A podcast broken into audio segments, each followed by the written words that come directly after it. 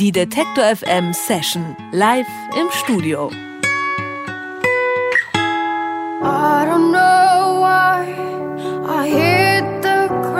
Lily Among Clouds aus Würzburg gibt es mal solo, mal mit Band, mal mit Klavier, mal ohne.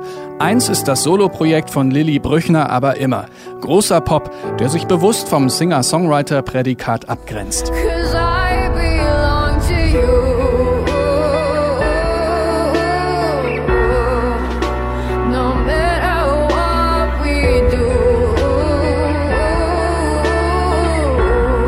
Am Anfang hieß Lily Among Clouds noch Lily Among Thorns, damals ein reines Bandprojekt. Heute holt sich Lily nur noch bei Konzerten Unterstützung von ihrer Liveband. Verändert hat sich nicht nur Name und Besetzung, sondern auch der Musikstil. Statt minimalem Bandsound gibt es nun großen Breitwandpop.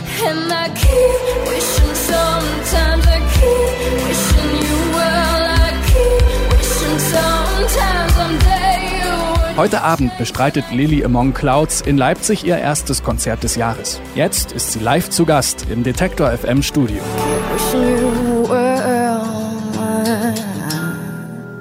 Und heute sind sie zu dritt mit einer Gitarre, einem Piano. Hallo Sebastian, Gunnar und Lilly. Grüß. Hallo. Wie schön, euch live im Detektor FM Studio zu haben. Lilly, auf äh, deiner Facebook-Seite hast du in der Tourankündigung geschrieben, dass dein Klavier langsam Entzugserscheinungen bekommt. Und das ist ja auch tatsächlich ein Instrument, was eine wahnsinnig wichtige Rolle spielt in deiner Musik. Ähm, wie hast du das Klavier entdeckt? Oh, ich glaube, so ein bisschen klassisch mit Klavierunterricht am Anfang, aber ich habe es erst entdeckt, wo der Klavierunterricht aufgehört hat.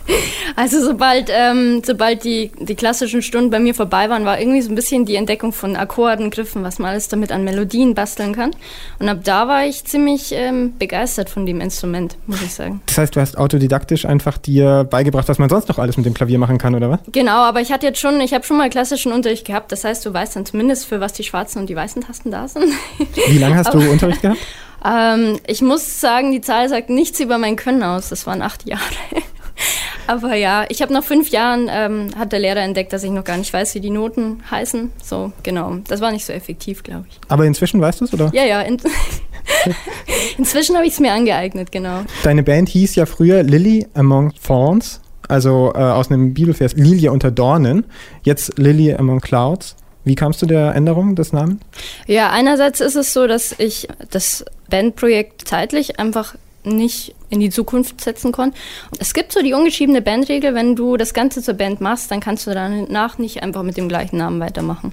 Gleichzeitig war es aber ein bisschen so, dass es meine Lieder waren, dass das schon mein Projekt und mein Herzensprojekt war und gleichzeitig ist es auch, ich habe wirklich versucht, äh, einen Namen zu finden, dieses Lilly irgendwas und Lilly keine Ahnung, aber es gibt echt viele Lillys im Musikgeschäft. Also ähm, es war dann irgendwann so, alles war zu ähnlich oder man hat schon irgendwo gehört. Und dann habe ich einfach gesagt, okay, mir hat das gefallen, vielleicht mache ich es einfach so und habe nach einer Beschreibung gesucht, die mehr der Musik entspricht, wie ich es machen möchte. Also eben mehr poetisch, mehr, keine Ahnung, nicht dieses versteckte. Ähm, die Dornen sind für mich eher dieses selbstkritische, ich weiß nicht, was ich mit mir überhaupt anfangen will, sondern lieber irgendwas, wo man sich gar nicht mehr verstecken kann.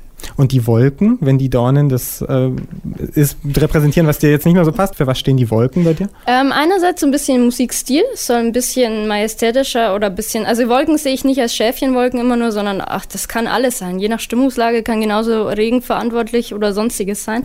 Aber ähm, eigentlich hauptsächlich, es gibt im Englischen dieses She's got her head in the clouds. Also einfach nur dieses bisschen kopflose, zu viel grübeln und ähm, das ist so ein Grundstock fürs Liederschreiben. Ich kann sehr viel Lieder schreiben oder es gibt irgendwie so kein Ende momentan oder gab es noch nie, weil ich viel zu viel nachdenke. Das ist nicht so gut manchmal. du hast diesen äh, wolkigen Sound schon angesprochen. Man könnte Breitwandpop dazu sagen auf deiner EP Blood and History. Wie kommt dieser Sound zustande? Ähm, ich habe einen Produzenten getroffen, vor einer Weile schon. Und wir haben ähm, immer wieder uns äh, hingehockt und geguckt, wo könnte es hingehen. Und wir hatten ziemlich schnell einfach den gleichen Musikstil oder den gleichen Geschmack, würde ich mal sagen. Es ist ganz oft so, wenn er an irgendeinem Sound rumpasst, dass ich mir denke, hm, der passt nicht. Und schon sagt er so, äh, puh, der ist scheiße. Also es ist nie... Es ist ziemlich harmonisch bis jetzt.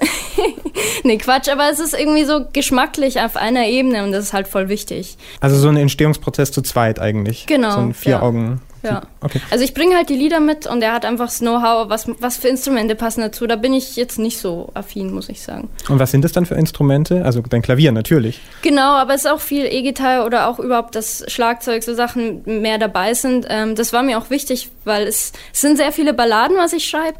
Und wenn du nicht ähm, mit Beat und Sachen dazu hilfst, dann kann es sehr schnell sehr traurig sein einfach. Und dabei können die durch Beat ganz andere Stimmungen auch vermitteln. Das ist ja nicht alles nur traurig, nur weil es nachdenklich ist, sozusagen.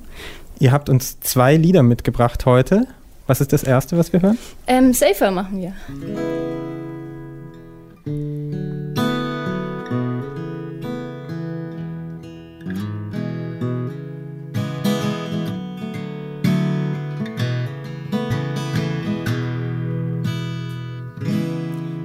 You my friend?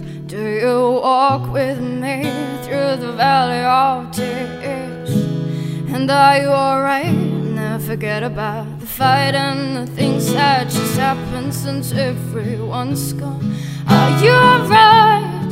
Are you okay? I never thought I would have to ask you this way. Cause I can't find any one of you.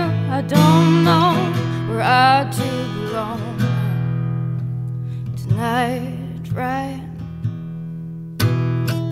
So come on and take me, take me to somewhere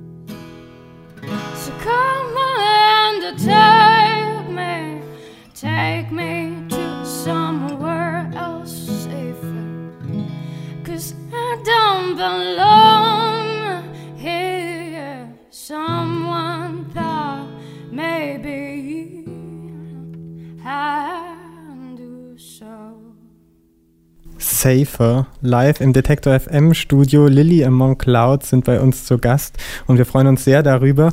Lilly, du hast äh, Politik und Sozialwissenschaften studiert. Lässt dir die Musik im Moment noch Zeit für Job oder ein weiteres Studium? Jein, also weiteres Studium habe ich gerade nicht so Lust. Und ähm, Politik und Sozialwissenschaft fühlt sich schon so ewig her. so ein bisschen wie in der Schulzeit, ah, das habe ich mal studiert. Aber ähm, gerade eben weiß ich nicht so genau, was ich damit weitermachen wollen würde. Also erstmal Musik zu 100 Prozent der Zeit. Genau. Ja. Heute startet ja auch deine Tour. Einer deiner ersten Auftritte war aber in Finnland. Jetzt bist du in Deutschland auf Tour. Ähm, freust du dich jetzt hier angekommen zu sein oder hast du eigentlich auch internationale Ambitionen?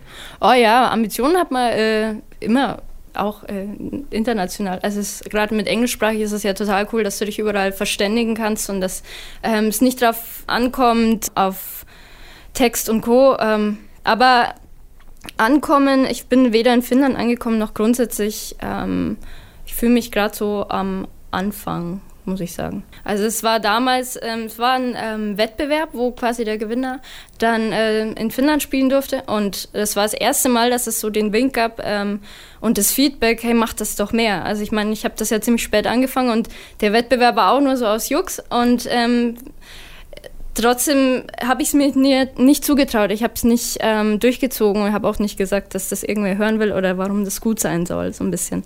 Und deswegen hat es eine Weile gedauert, bis ich halt dann einfach gesagt habe, okay, ich muss es jetzt mal ausprobieren, weil die Leute immer wieder was gesagt haben, weil immer wieder, wenn ich was Kleines gespielt habe, war dann einfach viel Feedback da und dann habe ich gedacht, okay, ich muss mir Leute suchen, ich muss gucken, wie ich es ähm, mal ordentlich organisiert bekomme und mache jetzt das mal, genau.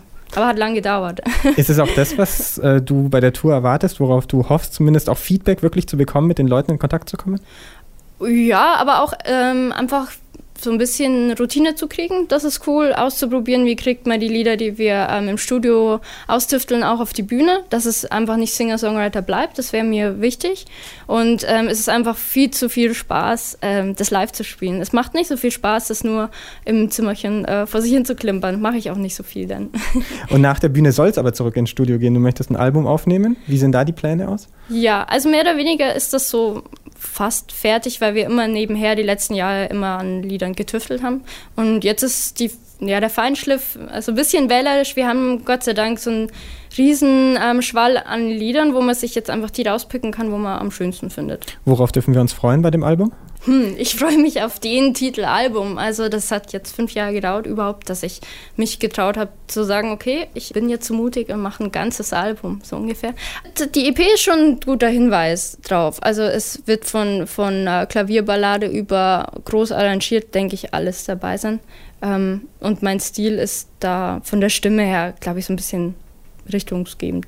Vielen Dank, dass ihr heute hier wart bei uns im Studio und live mit uns gesprochen, für uns gesungen und gespielt habt. Danke. Danke. Danke. Die Detektor FM Session live im Studio.